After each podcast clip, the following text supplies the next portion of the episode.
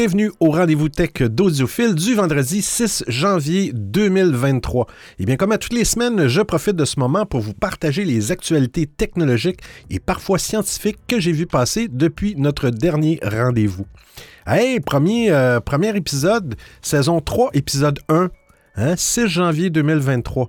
Et que ça va vite. On est rendu, je pense, au 90e, 91e euh, épisode au total pour le, pour le podcast audiophile. Au début, au tout début, je faisais ça multiplateforme. Euh, sur plusieurs plateformes. Fait qu'il y, a quelques émissions qui ne euh, sont pas nécessairement technologiques. Il y a des quiz. Je faisais des quiz à un moment donné. Et euh, bref, euh, le total de tout ça donne 91 épisodes. Une, une, par semaine, un épisode par semaine, ça passe assez vite. J'espère que, que votre temps des fêtes s'est bien passé. Moi, j'ai réussi à retrouver la voix je peux dire que moi, mon temps des fêtes a été un petit peu, euh, un petit peu euh, ardu, disons. Hmm? Ça n'a pas été le meilleur, la meilleure fin d'année. Mais bon, on espère que ça va aller mieux en 2023. Alors, on commence ça tout de suite avec la première actualité. Bon épisode!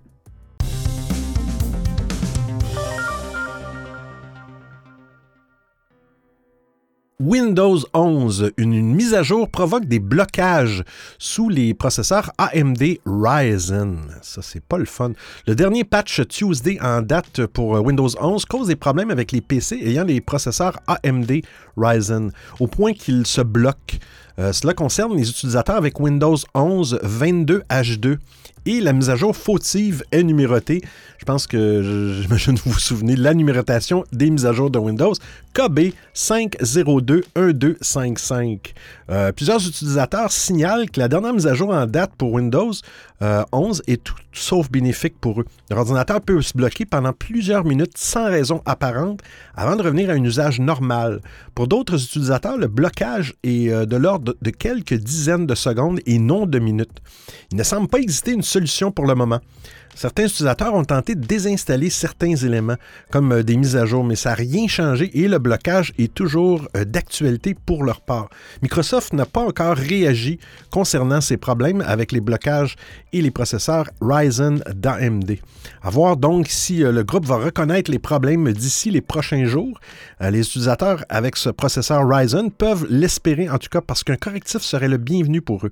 Concernant ceux avec un processeur Intel, il y a visiblement pas de problème particulier avec la dernière mise à jour de Windows 11.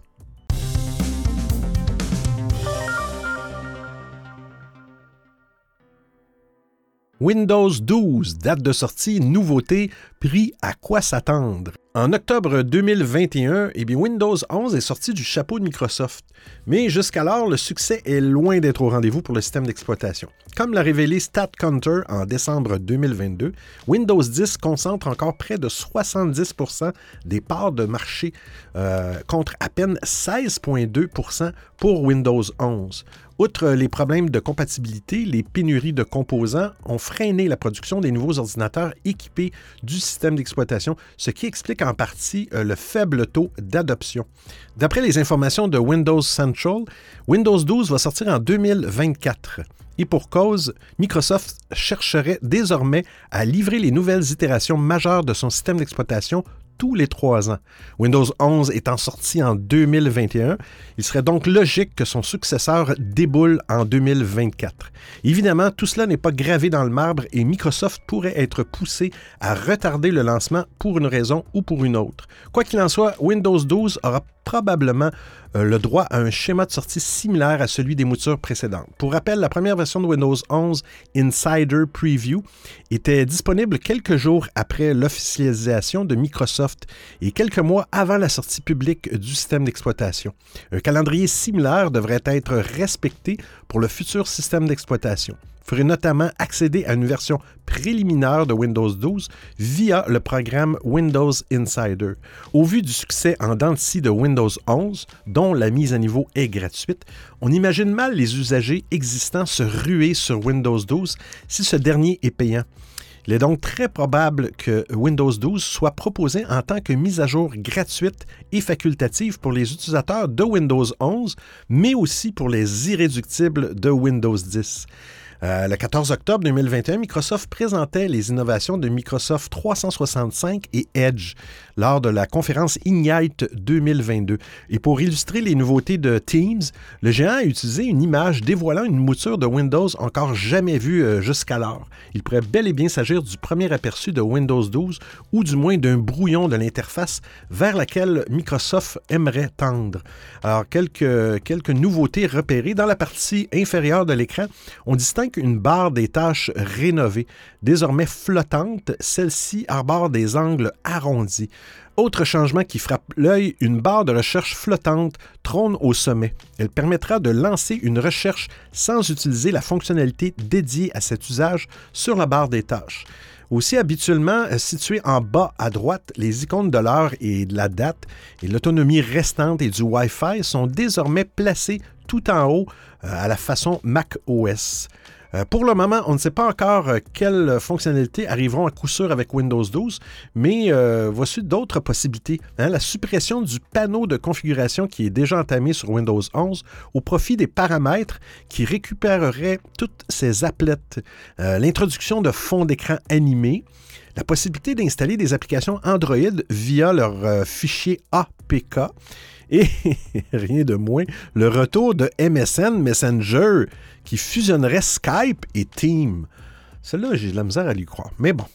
Euh, pour installer Windows 12, les exigences devraient être similaires à celles requises pour installer Windows 11, à savoir minimum 8 GB de RAM, 60 GB euh, de stockage, processeur 1 GHz, 64 bits dual-core, euh, compatibilité UEFI, Secure Boot et TPM 2.0, incluant aussi DirectX 12, un écran 9 pouces avec une définition minimale de 1366 par 768, un écran 9 pouces. C'est bien. Une connexion Internet et un compte euh, Microsoft pour la configuration initiale.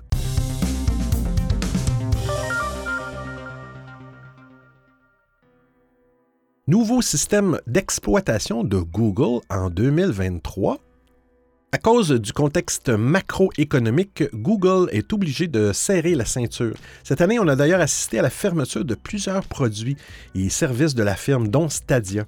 Mais visiblement, Fuchsia OS, le mystérieux système d'exploitation que la firme développe depuis des années n'est pas concerné par la réduction des coûts. Google n'a jamais caché ce système d'exploitation, bien qu'il n'en parle pas beaucoup.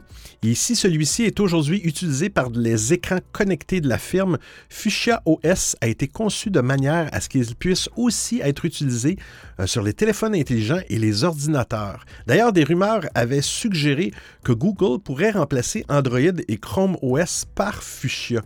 Euh, des rumeurs qui ont plus ou moins été balayées par l'entreprise. Ainsi, aujourd'hui, on ne sait toujours pas précisément à quoi Fuchsia va servir sur le long terme. Néanmoins, la firme de Mountain View pourrait bien faire une grosse annonce l'année prochaine. Afin que Fuchsia n'ait pas un problème de catalogue d'applications, Google a développé une compatibilité des applications Android et Linux sur ce système d'exploitation. Néanmoins, désormais, la firme veut également des apps fonctionnant nativement sur son nouvel OS.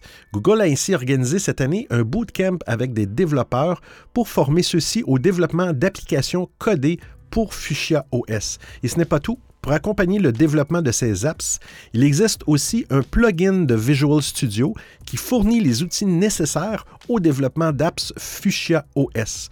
Soit Google veut créer des versions Fuchsia OS de ses applications, soit celui-ci a déjà invité des développeurs à proposer leurs apps sur cette plateforme. Dans tous les cas, ces découvertes montrent que Fuchsia est toujours une priorité pour Google, même si on ne connaît toujours pas la vraie finalité du développement de ce système d'exploitation. Google préfère une présentation au grand public de ce système d'exploitation en 2023 durant sa conférence I.O.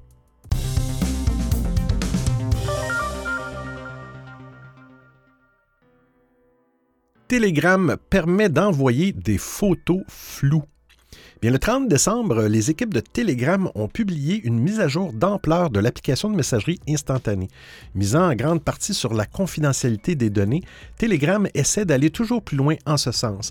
Dans sa dernière mise à jour, l'application permet aux utilisateurs de flouter une partie d'une vidéo ou d'une photo. Cette fonctionnalité devrait permettre de garder privées certaines informations.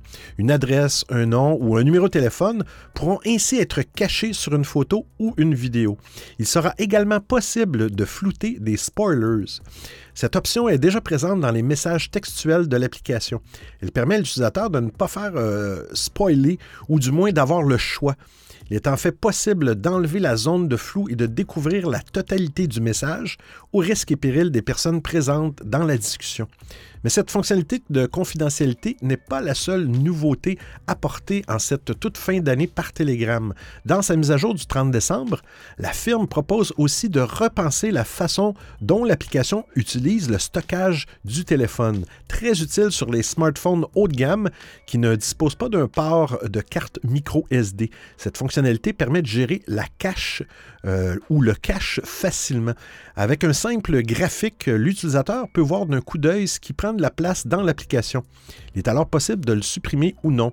Il est possible de configurer l'application pour que les médias, photos, vidéos, ne soient jamais enregistrés en local dans le téléphone. Ces données seront toujours présentes dans le cloud de Telegram et accessibles avec une connexion Internet suffisante.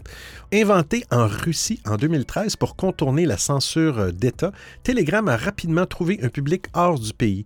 Aujourd'hui, le service revendique plus de 500 millions d'utilisateurs actifs mensuellement. Si l'application fonctionne aujourd'hui grâce aux investissements de Pavel Dourov, elle est en recherche constante de financement. À la manière de Twitter Blue, euh, le groupe a déjà lancé Telegram Premium en juin dernier. Cette formule d'abonnement semble cependant peu convaincante. Depuis son lancement, Telegram s'oppose au pouvoir en place en Russie. En 2018, le tribunal de Moscou avait notamment demandé le blocage immédiat de l'application dans le pays. Le Kremlin a, également mis la pression sur Apple et Google pour retirer Telegram de l'App Store et du Play Store. Devant l'inefficacité de ces mesures, eh bien, le blocage a été levé en 2020. L'application est cependant interdite en Chine et par plusieurs fournisseurs d'accès à Internet en Inde.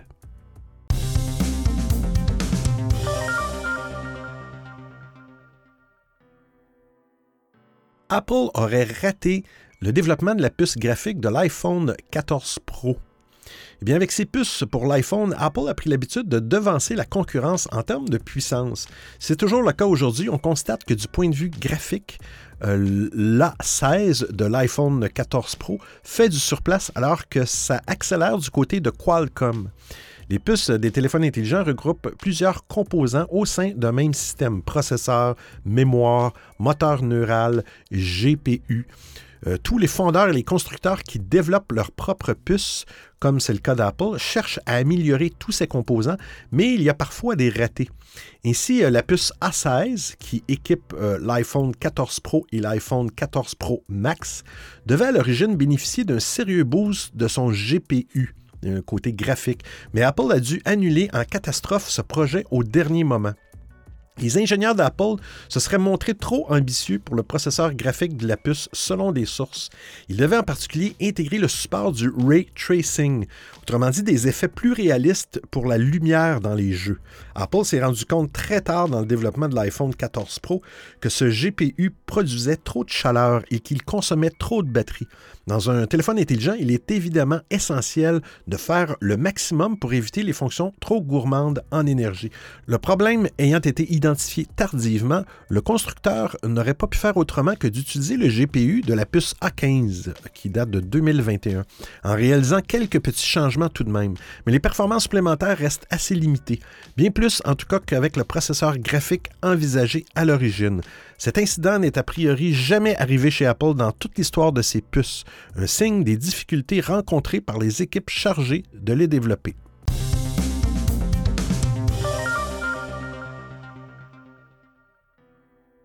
L'autonomie du prochain iPhone pourrait être impressionnante. L'iPhone 15 est attendu pour septembre 2023. Avant que Tim Cook et ses équipes n'en donnent tous les détails, des analystes essaient de faire des prédictions. Mark Gurman, journaliste pour l'agence Bloomberg, vient justement de publier un rapport sur le sujet. Il explique que l'iPhone a atteint un niveau de performance très élevé et que la priorité se trouve maintenant du côté de l'autonomie. Plutôt que de produire une puce A17 encore plus puissante, la marque euh, de la pomme aurait fait le choix de miser sur l'autonomie et l'efficacité du processeur. Avec une structure de 3 nanomètres, contre 4 actuellement pour les téléphones Apple. Le iPhone 15 Pro et Ultra devrait dépasser les deux jours d'utilisation. Selon Gurman, la puce A17 va consommer 35% d'énergie en moins que les puces A15 aujourd'hui présentes dans l'iPhone 14. Depuis deux ans, Apple domine le marché des smartphones les plus endurants avec ses versions Pro Max. Si la grande batterie cachée à l'intérieur de ces appareils n'y est pas pour rien, les concurrents sur Android bénéficient d'une capacité égale ou supérieure. Le seul point de changement pour Apple est finalement cette puce au cœur du téléphone. En plus d'être super puissante et de répondre à toutes les demandes des utilisateurs, elles sont plus endurantes que toutes leurs concurrentes. En améliorant l'autonomie de ces appareils, Apple pourrait gagner plusieurs pourcents euh, de parts de marché. Les consommateurs ne voient pas ou presque pas les évolutions dans la puissance de leur appareil. Par contre, l'augmentation de l'autonomie est clairement visible. Cette course à l'autonomie n'est pas encore lancée entre les constructeurs. Apple pourrait profiter de cette absence de concurrence pour faire la différence en septembre. La pomme s'est retirée depuis quelques années de la course aux pixels. On ne parle pas ici des Google Pixels, mais on parle de l'affichage, la résolution, préférant miser sur un alliage parfait entre euh, matériel et logiciel. Il pourrait en être de même pour la puissance brute du téléphone. Les iPhone 15, 15 Plus, 15 Pro et 15 Ultra verront le jour au début du mois de septembre. D'ici là, de nombreuses rumeurs devraient encore faire leur apparition sur la toile, confirmant ou infirmant l'idée d'un téléphone super endurant.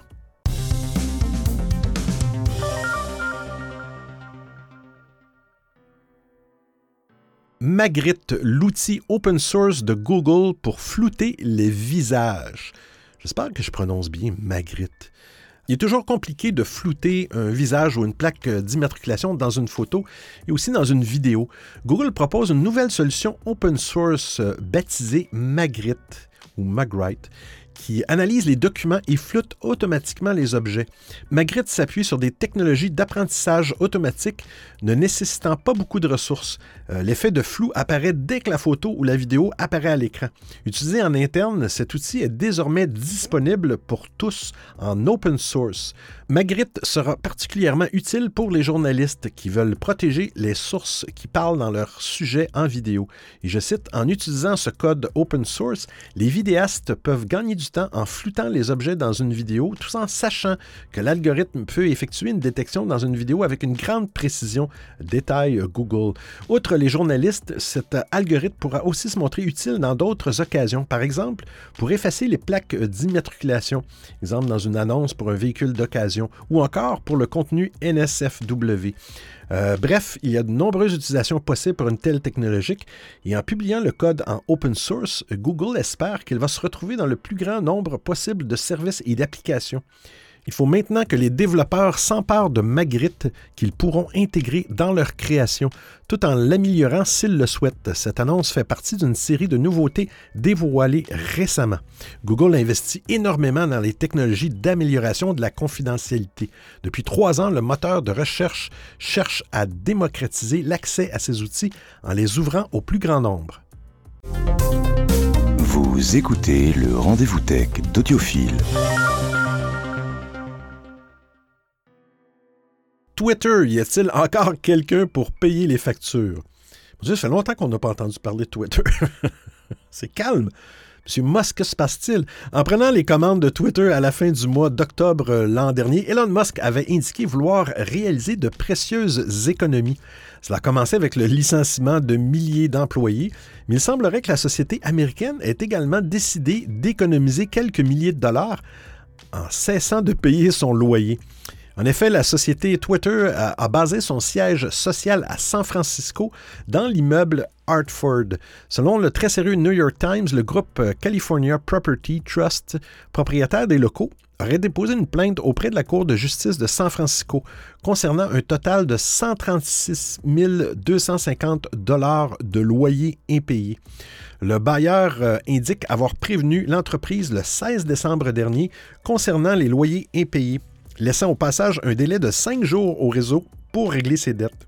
Des dettes qui n'ont donc pas été régularisées par Elon Musk, lequel aurait d'ailleurs perdu plusieurs milliards de dollars en 2022. Toujours en décembre, cette même société Twitter a été poursuivie en justice pour avoir cette fois refusé de payer deux vols charters pour une somme avoisinant les 200 000 dollars. Pour l'heure, euh, Elon Musk et euh, Twitter n'ont pas tenu à commenter les diverses factures impayées de la société.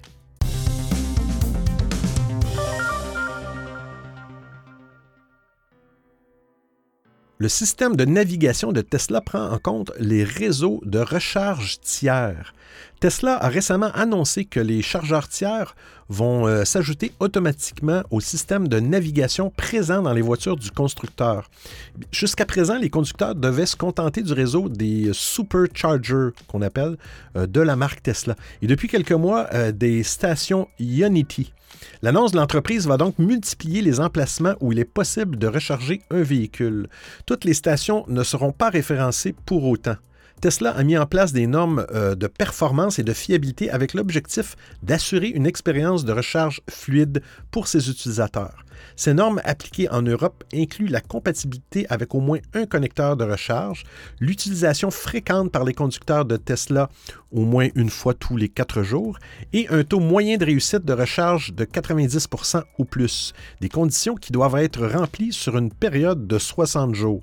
Quand même compliqué. Le constructeur détectera aussi les chargeurs inutilisables si l'une des conditions suivantes était remplie sur une période de 14 jours aucune session de recharge détectée ou un taux de réussite de recharge inférieur à 70% Par ailleurs, Tesla se réserve la possibilité de modifier ces conditions à tout moment. Pour la France, cette nouveauté permet d'ores et déjà à plusieurs réseaux d'être présents directement dans le système de navigation, ce qui évitera d'utiliser une application mobile dédiée. Par contre, Tesla n'est pas allé jusqu'à intégrer ces stations dans son planificateur de voyage, où seuls les superchargers sont pris en compte. Cela finira peut-être par arriver un jour, mais pour le moment, il faut encore utiliser d'autres services de planification plus ouverts que celui du constructeur. Et si vous avez un véhicule électrique et vous ne connaissez pas, il y a un site qui s'appelle Better Route, Better Route Planner. Euh, que je vais, mettre le lien dans, dans le document de l'émission qui permet de justement de planifier euh, les voyages avec euh, l'ensemble des bornes de recharge et ce, peu importe votre véhicule.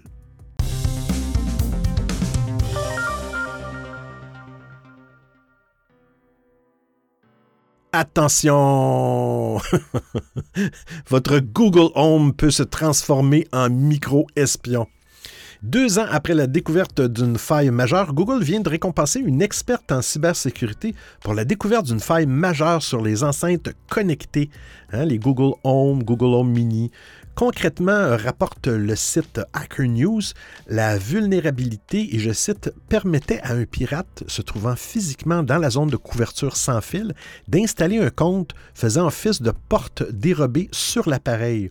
Une fois cette backdoor installée, n'importe quel utilisateur mal intentionné pouvait envoyer des commandes à l'objet connecté en utilisant une simple connexion Internet. Plus grave encore, la vulnérabilité permettait aussi de transformer n'importe quelle enceinte de la marque en micro-espion, accédant ainsi à un bon nombre de données sensibles en matière de données personnelles. Repéré en janvier 2021, mais le problème a finalement été corrigé en avril 2021. OK, ça fait quand même un petit bout. Euh, c'est via un processus bien ficelé que les hackers parvenaient à piéger leurs victimes. Euh, en incitant leur cible à télécharger une application euh, vérolée Android depuis un téléphone intelligent ou une tablette, les pirates accédaient ensuite au réseau Wi-Fi, puis à de potentielles enceintes à infecter. À partir de là, le logiciel pouvait envoyer des requêtes HTTP aux appareils et les lier à un compte Google contrôlé par les hackers. Une autre méthode encore plus redoutable consistait à attaquer l'enceinte via une méthode zéro clic en forçant l'appareil à diffuser son propre réseau Wi-Fi via l'envoi de paquets corrompus.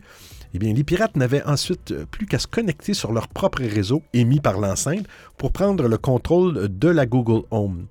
Pour éviter l'exposition inutile de vos données, le plus simple reste à désactiver le microphone directement sur votre enceinte via le bouton physique situé sur l'appareil. Attention aussi à ne jamais télécharger l'application non authentifiée par le Play Store de Google, sous peine de risquer l'installation de logiciels pirates ou malveillants.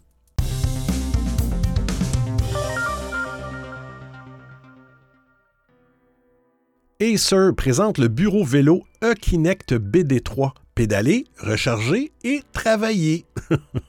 L'adoption euh, massive du télétravail durant la pandémie a remis le gym maison au goût du jour. Et certains ont adopté des bureaux vélos qui permettent de travailler tout en pédalant. Surfant sur cette tendance, Acer profite du CES 2023, c'est un événement euh, électronique, d'appareil électronique de Las Vegas, pour lever le voile sur son bureau vélo Ekinect BD3. À première vue, il s'agit juste d'un vélo d'appartement avec une table de bureau. Avec ce produit, Acer propose une fonctionnalité spéciale. Eh bien, quand vous pédalez, vous rechargez aussi vos appareils électroniques. En d'autres termes, ce sont les calories que vous dépensez en pédalant qui génèrent de l'électricité pour ensuite recharger votre PC, votre téléphone intelligent ou autre. Selon Acer, une heure de pédalage à 60 rotations par minute permet de générer 75 watts.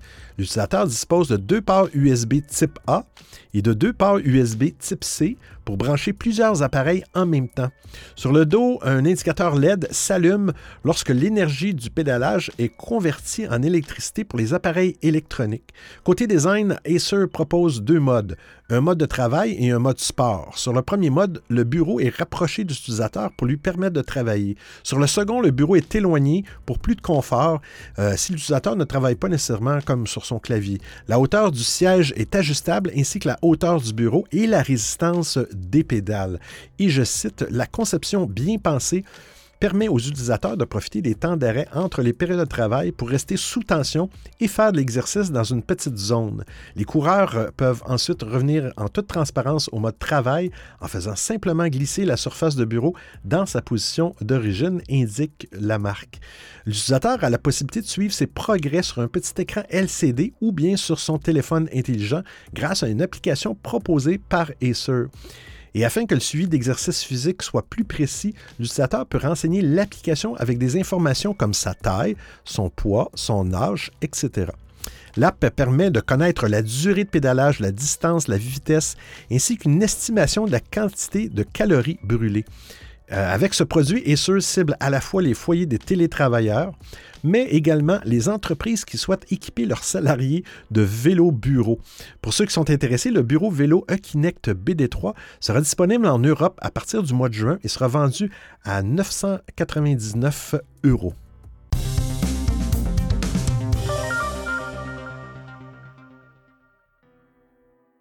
New York légalise le compostage humain. Transformer un être disparu en compost, c'est la nouvelle tendance éco-responsable légalisée cette semaine par l'État de New York aux États-Unis. La méthode déjà répandue dans cinq autres États vient d'être autorisée, rapporte le journal britannique The Guardian. La gouverneure Katie O'Shull a dû trancher euh, autour d'une question délicate éthiquement euh, qui opposait l'Église catholique et les défenseurs de la terramation.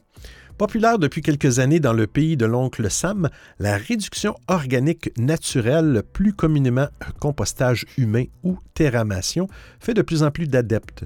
Porté par le collectif Order of the God Death, ce processus d'inhumation alternatif permet non seulement de transformer le corps d'un défunt en arbre ou en végétation, mais surtout de réduire drastiquement l'empreinte écologique liée à la fin de vie plus éco-responsable, la terramation doit cependant se plier à des règles strictes. De plus, et comme on pouvait s'en douter, le corps ne doit pas simplement être jeté dans la nature, mais confié à des sociétés de pompes funèbres spécialisées. Placé dans un conteneur en métal fermé et recouvert de produits organiques, euh, copeaux de bois, paille, luzerne, le défunt va finalement se décomposer naturellement avant d'être rendu à la famille sous forme de terre cultivable et riche en nutriments.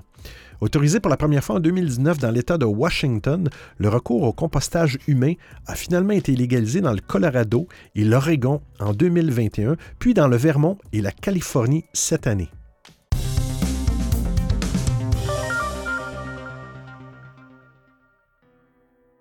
Le pôle nord magnétique de la Terre bouge.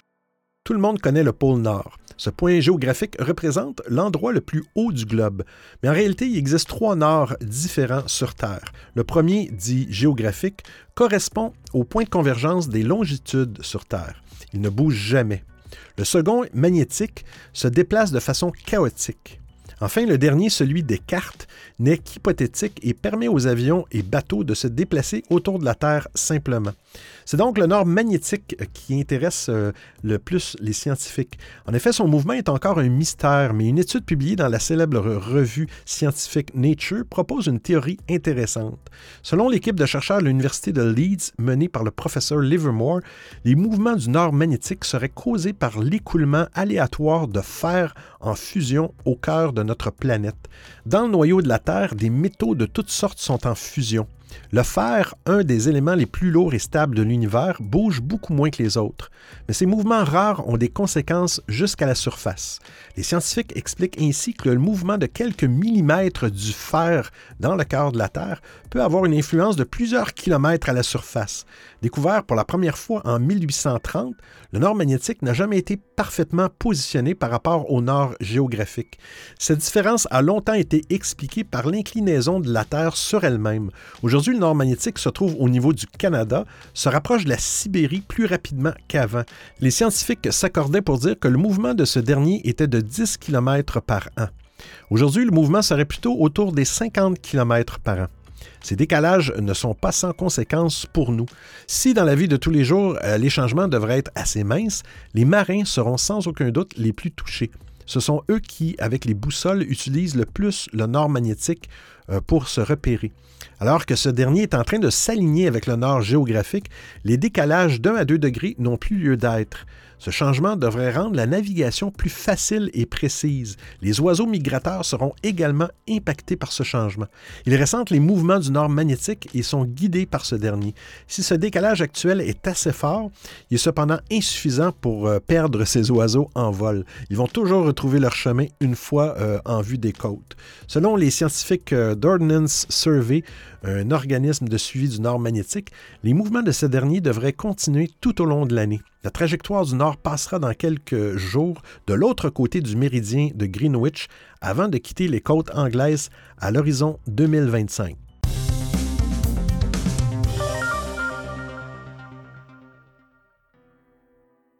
Le réchauffement climatique pourrait améliorer l'approvisionnement en eau potable.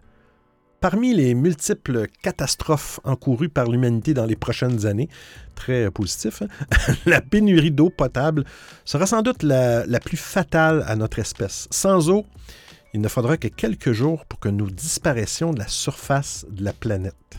C'est moins drôle. C'est pourquoi il est absolument essentiel de préserver les sources d'eau potable ou d'en créer de nouvelles. Alors que la population mondiale ne cesse d'augmenter, les besoins en eau vont croissant. À terme, tous les pays du monde risquent de se retrouver confrontés à des difficultés d'accès à l'eau potable. Le réchauffement climatique assèche rapidement les sources existantes. Euh, ce phénomène dû à l'activité humaine pourrait aussi aider l'humanité à se fournir en eau potable, d'après une étude menée par le professeur en ingénierie civile et environnementale Praveen Kumar, avec l'aide de l'Université de l'Illinois qui a été publié dans Nature Scientific Reports.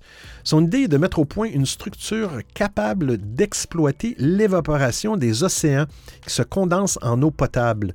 L'hypothèse de Praveen Kumar a été testée dans 14 points du globe, avec succès apparemment. La structure en question, qui mesure 210 mètres de large pour 100 mètres de haut, aiderait grandement les grands centres de population situés dans les zones subtropicales. Les projections climatiques montrent que les flux de vapeur produites par les océans vont augmenter avec le temps, ce qui pourrait fournir encore plus d'eau potable, explique l'étude. Les autres méthodes comme le dessalement ou le recyclage des eaux usées ont montré leurs limites en raison de la présence de saumures et de métaux lourds dans ces eaux, ce qui réduit la durée de vie des installations et coûte cher en maintenance. Le projet décrit dans l'étude promet de son côté une source quasiment illimitée d'eau potable. Alors j'espère que vous appréciez le format et le contenu de l'émission. Si vous avez des suggestions d'actualité, des commentaires, vous voulez m'envoyer un message audio ou simplement me payer un café, eh bien c'est très simple. Vous trouverez tous les liens sur www.audiophile.com. Il y a même une section nommée Docu, le rendez-vous tech d'audiophile intégral avec l'ensemble des références web ou liens URL. Et je vous remercie de m'avoir prêté vos oreilles pendant l'écoute de cet épisode. Et oui, c'est terminé pour aujourd'hui. Et oui. Et comme, je le disais dans le, dans le petit euh, jingle, euh, si ça vous dit de m'envoyer un petit message vocal, tiens, hein, je serais curieux, je fais un petit sondage pour 2023. Euh, allez sur www.audiophile.com. Il y a un petit bouton, euh, je pense que c'est le quatrième ou cinquième bouton, pour m'envoyer un petit message vocal. C'est complètement anonyme. Il n'y a pas de, courriel, de nom, peu importe. Et faites-moi un petit coucou, dites-moi Ah oui, euh, Audiophile, j'écoute ton podcast, c'est le meilleur podcast du monde et je le recommande à tous mes amis. Alors, envoyez plein de messages comme ça, ça va me faire plaisir. Ça va me rester, ça va faire que je vais rester de bonne humeur puis que je ne serai pas triste. Hein? Pourquoi je ne serai pas triste? Ben parce qu'on se retrouve la semaine prochaine pour un autre épisode du Rendez-vous Tech d'Audiophile. D'ici là, euh, je vais me porter bien et portez-vous bien. Ciao, ciao tout le monde!